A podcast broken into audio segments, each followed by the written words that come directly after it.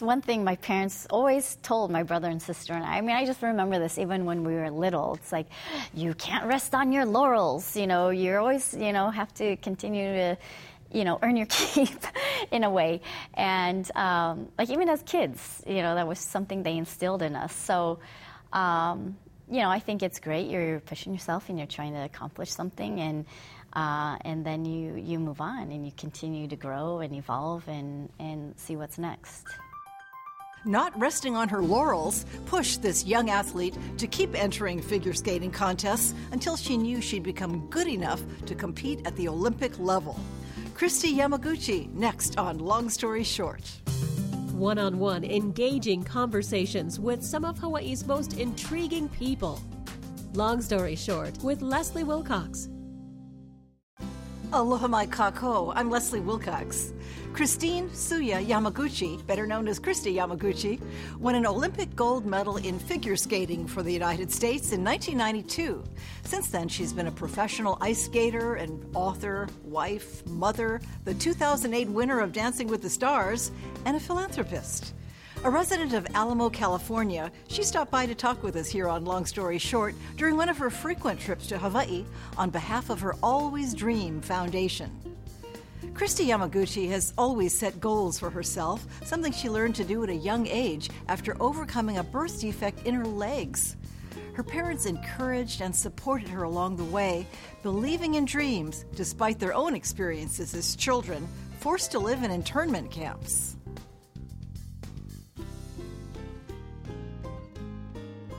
So I was born in Hayward, California. So that's a suburb of uh, in the San Francisco Bay Area in the East Bay.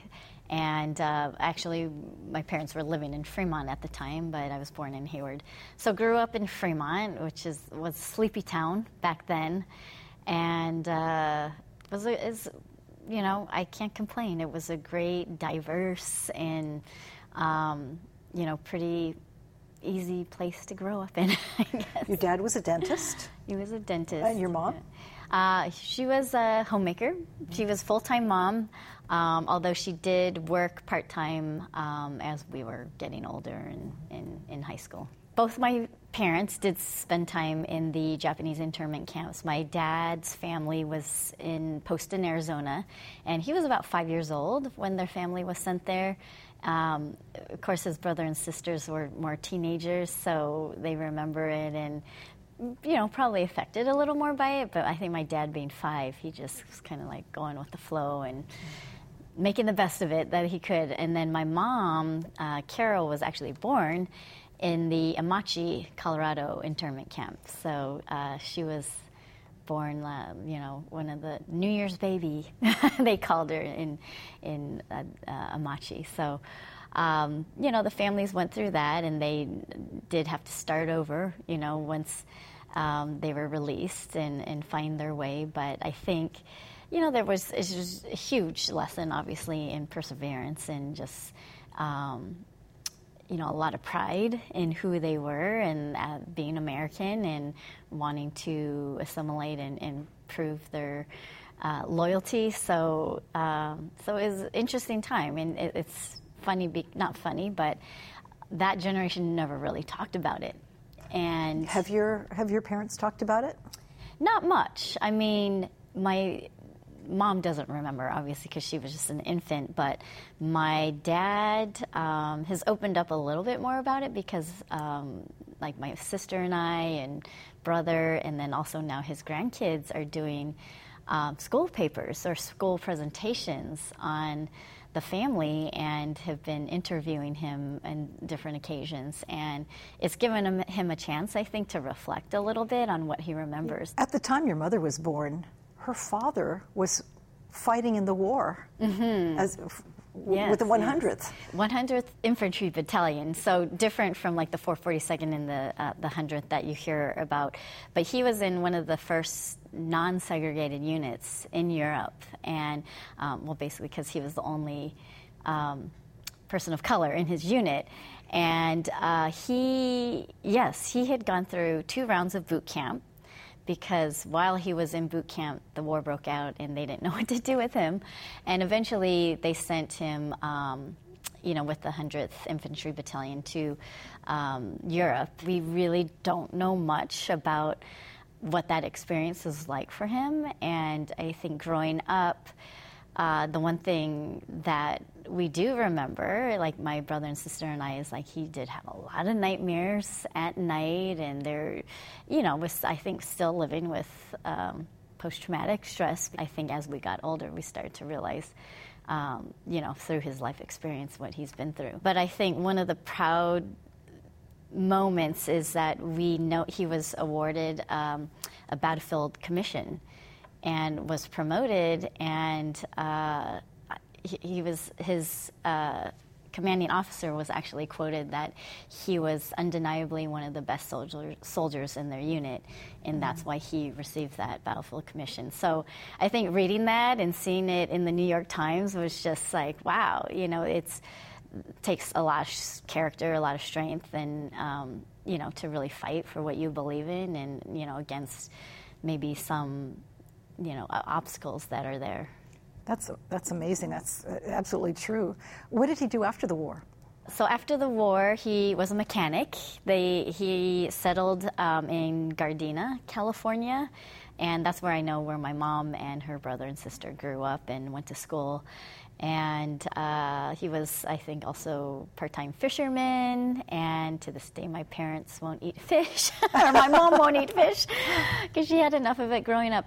But um, but yeah, I mean, he was just a, a, great dad. I know he provided for his family and uh, husband and and a great grandfather. We just I just remember having so much fun visiting them and um, you know and, enjoying the time we spent together. You were born with a, a birth defect, malformed feet. Yes, yeah. And, and here you yeah. are later winning Olympic gold with on these feet. On these feet, yes. My mom always described it like this is how my legs were when I was born. They were like uh, just crossed and uh, twisted. I didn't have, I think, the severe where I had to have surgery, but I did have casts um, for the first 18 months of my life and then was put into corrective braces. Um, and I remember wearing those till probably past the age of like two or three because I remember trying to walk with this bar in between my feet and sliding on the wood floor. So, you know, I just discovered that army crawling was the, the quickest and easiest way to get from point A to point B. Um, but yeah, it, you know, I think I was just really lucky. My parents were proactive at correcting it, you know, so early on and allowing me to have the opportunity to, to you know, pursue skating. and after the braces came off, you weren't you weren't daunted. You were you were ready to to skate. Ready to go. Yeah, I mean, I did uh, ballet, and that was you know one area of dance that I really loved, and then that led into to skating. And I think um, you know, when I showed the interest, my mom did ask the pediatrician, "Is this okay?" You know, with her condition, you know, even though much of the corrections were, were done at that point, and um, I think the advice was, "Yeah, I think this is great because it helps with strengthening and coordination, and um, it'll be good for her." Um, it's a great um, inspiration for those who, who who also have that corrective uh, work done. Yes, no, absolutely, and you know, and to the to this day, I know I'm still bow-legged. It's just how the shape of my legs, and uh, you know, a lot of skaters out there, successful skaters who are good jumpers, who are also bow-legged. So it's like, well, in some ways, it maybe wasn't even an advantage for the sport I chose. Kristi Yamaguchi started ice skating as soon as her mother felt she was old enough. Her passion for the sport grew immediately, and soon the rest of her life and her parents' lives started to revolve around her ice skating schedule. At what point did skating cross your eyes and your heart? I was six years old when I really first started skating. And my older sister, Lori, skated for, you know, a couple months and it wasn't really her thing, so she moved on. But I was kind of like, hey, that seemed kind of neat. I want to try it. Um, and then, you know, I kept asking about it, and my mom took us to see the local ice show. And at that point, it was like, that's it. That's what I want to do. So she said, okay, when you're six and you're old enough, I'll take you to go skate.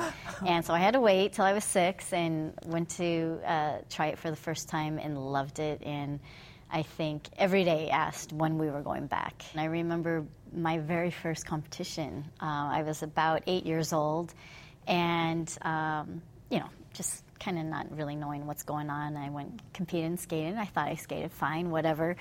And uh, my mom always reminds me, you were 11th out of 12.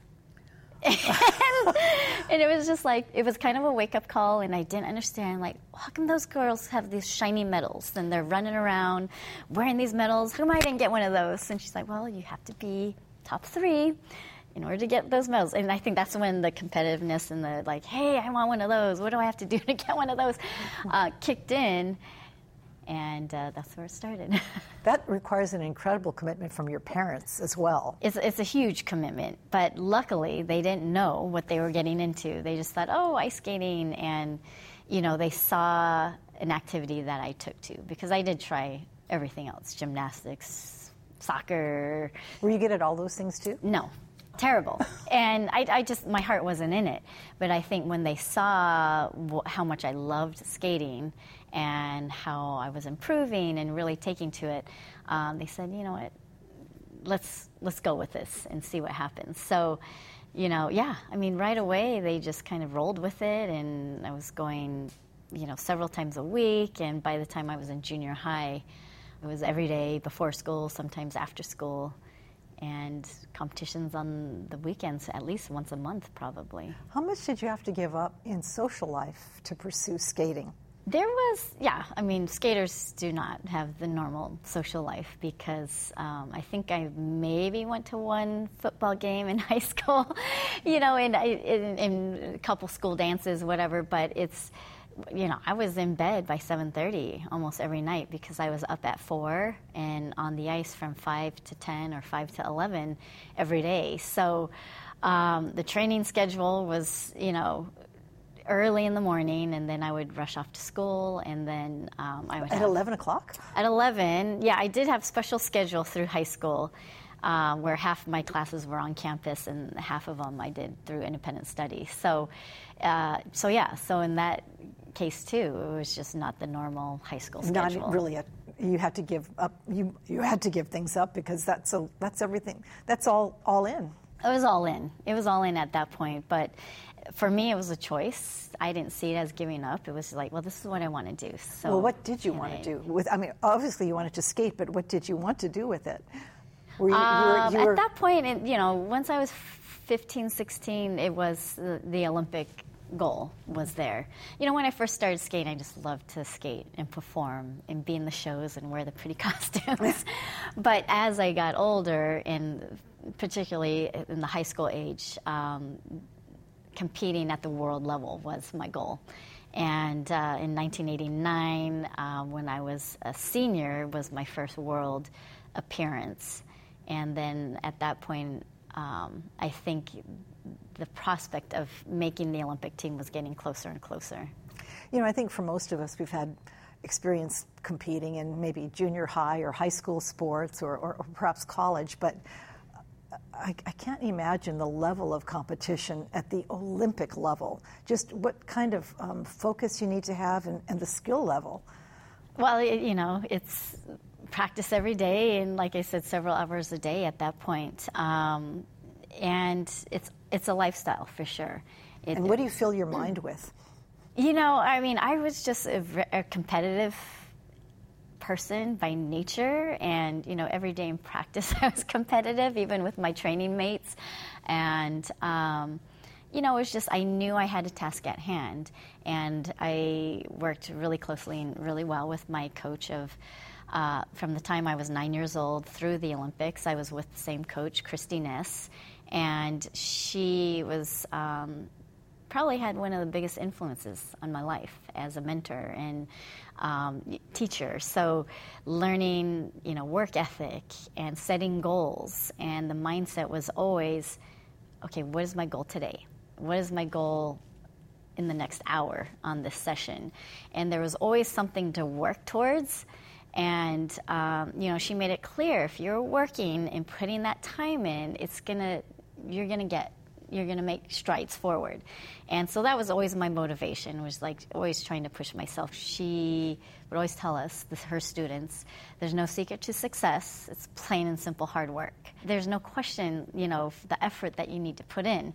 And there were times when we were training, and you know, she would yell out to someone, one of her pupils, uh, "Don't be afraid to work hard," you, you know, because you know maybe one of us was slacking or you know not putting 100% in, and it was just like, okay, okay, let's you know get the work, and, and and it was true. You know, I think it's just you can't expect results if you don't put the work in, and as a youngster and a teenager having that ingrained in you, I think was, was, so valuable because even beyond, you know, after the Olympics, it stayed with me, and it was just, you know, not satisfied with just getting through it, but putting the work in. And it could be as simple as I'm going to practice this jump 10 times this session.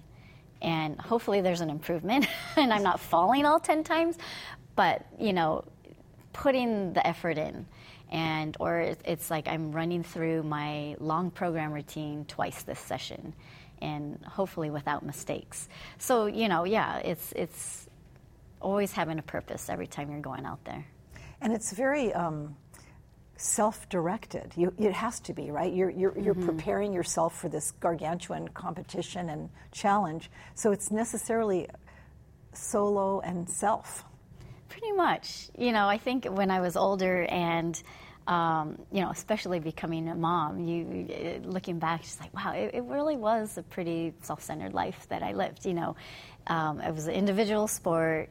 You know, I had my individual goals, and it was up to me to just focus in and, and make that happen. And of course, had a team of people around, around me helping you, and you didn't have to make mm-hmm. room for anybody else. They made room for you. Right, right, exactly. And they were, you know, the common goal was for my success, right? So, um, it, yeah, there's a very, very narrow focus, you know, through that whole thing. Have you always been able to keep your head in it? No, no.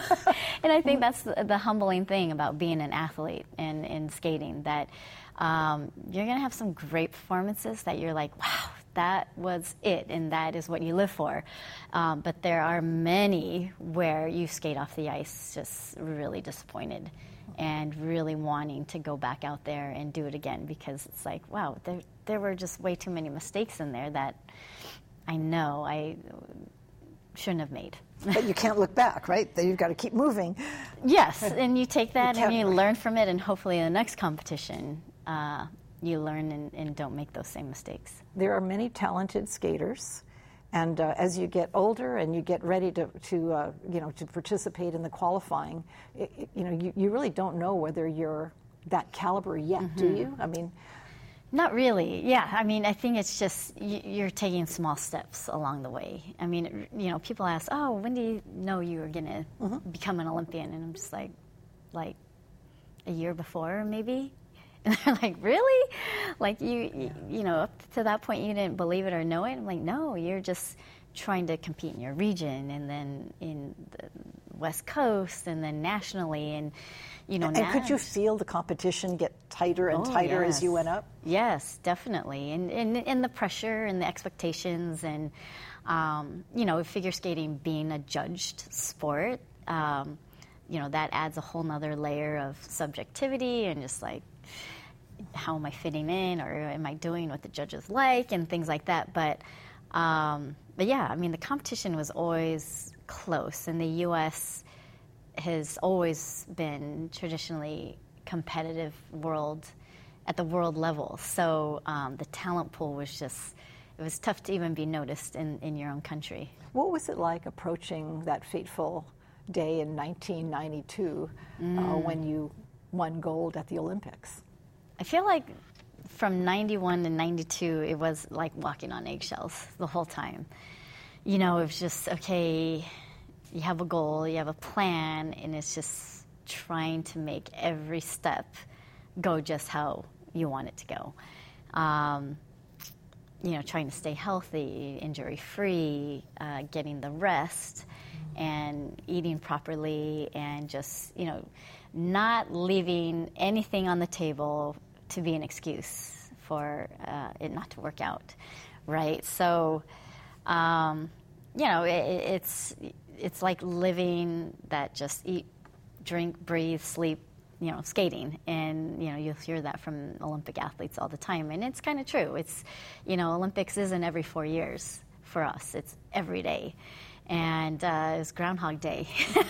so it's, it's, a short game and it's a very long game, too. Yes. Commentator Scott Hamilton said that, you know, you do all these jumps in your routines, but people don't so much notice how hard those jumps are because you, you know, it's part of a story you're telling visually. Mm, mm-hmm. Yes, I mean, I think I um, was also proud to kind of be a part of the generation that really pushed the sport technically as well. Um, you know, my biggest competitor in those 90s, early 90s, was Midori Ito from Japan, and she was the first to land successfully land triple axel in international competition. And so you know she pushed the boundaries as um, you know a figure skater doing the amount of triples that she incorporated and then incorporating the triple axel um, Tonya R. Harding was also doing the triple axel that 92 year at the Olympics. So um, technically, the women that year were really, really, really pushing um, beyond uh, what we've seen in the past in women's competition. And uh, so I had to up my game too and incorporated the triple H, triple toe combination. To but not the triple axel. Not the triple axel, and I tried to master it. It wasn't mastered at the level where I was comfortable to incorporate it into the competition. So I knew the triple H, triple toe combination had to be perfect and had to be my um, answer to their triple axel. And it put a, put a lot of pressure on me for that particular move. But, um, yeah, I knew I, I, had to have it. And uh, it hadn't been done at the Olympics before um, by anyone, so it was fun to be able to kind of push the envelope that way. And you did, and you won. After winning Olympic gold in 1992 in France, Kristi Yamaguchi went on to become a professional skater. And she married another athlete, former Olympic and professional ice hockey player Brett Hedican. And they now have two teenage daughters. She also found a way to give back to the community. Every Olympian, after their Olympic career ends, must look at wh- what life looks like then mm-hmm. after spending almost every waking moment consumed with uh, competition mm-hmm. and their mm-hmm. art.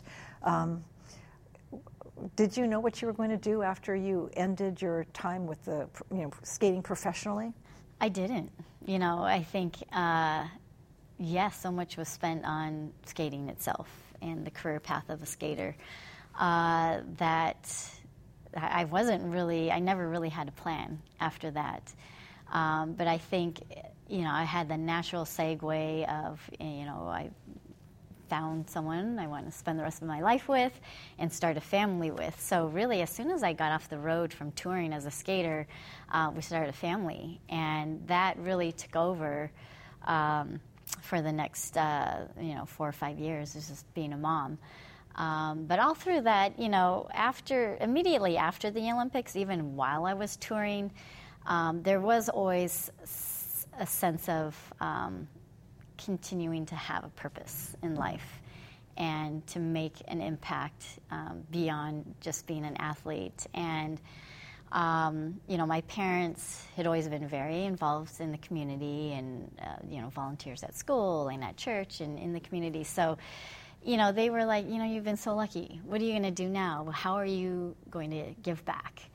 And um, that really uh, inspired me and spurred me to look at, hey, what, what am I passionate about beyond, you know, skating and myself? and it was uh, children. And um, in 1996, shortly after the Olympics, I established the Always Dream Foundation, uh, who was all about um, you know, inspiring the hopes and dreams of underserved children. Mm-hmm. And I knew that that was uh, going to become my next passion and my next step in life beyond the Olympics. We've been going strong for 23 years, and uh, the last eight years we've been focused on early childhood literacy and have uh, a reading program in kindergarten classroom age kids. And, you know, we're all about leveling the playing field because not everyone is given the resources and opportunities or have that at their fingertips growing up, and um, not even books in the home. So, how do you develop a foundation for learning um, if you don't have books in the home? We are providing the tools for the families and the kids um, to be able to develop those literacy rich environments at home and hopefully give them, you know, the, the, the edge they need to have success in, in school and in life. Kristi Yamaguchi found time during her busy life with family and foundation to compete on Dancing with the Stars in 2008. Reluctant at first, she says that once her competitive spirit kicked in, she was in it to win it, which she did. Mahalo to Kristi Yamaguchi of Alamo, California, a frequent Hawaii visitor, for sharing her life story with us. And thank you for joining us. For PBS Hawaii and Long Story Short, I'm Leslie Wilcox. Aloha Nui. When we looked to expand our foundation outside of California, this was a natural um, place to uh, desire.